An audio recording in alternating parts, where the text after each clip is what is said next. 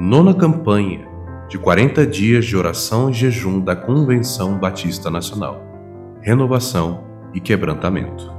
Décimo terceiro dia. Arrependimento traz vida. Eu não tenho prazer na morte de ninguém, diz o Senhor Deus.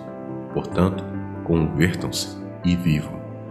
Ezequiel 18, 32 Pelo fato das conversões terem se tornado mais raras, a palavra arrependimento, muito usada em décadas passadas, períodos áureos de avivamento, vem sendo esquecida no vocabulário evangélico e também nas pregações.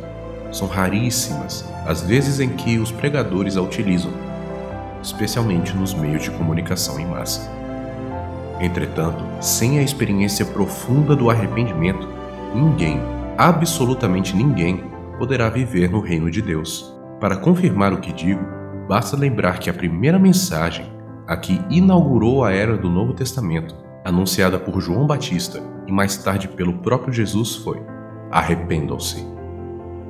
Em Ezequiel 18:32 está escrito que o Senhor não tem prazer na morte de ninguém. Por isso enviou o seu único filho com o objetivo de salvar a humanidade.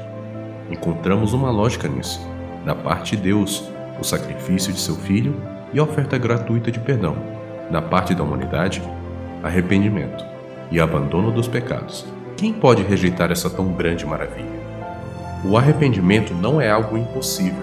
Antes, é um sentimento profundo do coração que o mais douto ou o mais leigo podem alcançar. É importante salientar que o arrependimento é princípio estabelecido por Deus. Portanto, não importa o que o homem faça de bom, ainda que entregue sua própria vida pela fé, sem arrependimento, nunca obterá salvação. Por isso, é necessário que anunciemos isso dentro e fora das igrejas. É necessário que ensinemos isso a nossos filhos e estes aos seus, até que venha o reino de Deus. Helder Machado, segundo vice-presidente da Convenção Batista Nacional. Motivos de oração: para que as pessoas se arrependam e vivam. Pela CBS da região Sudeste.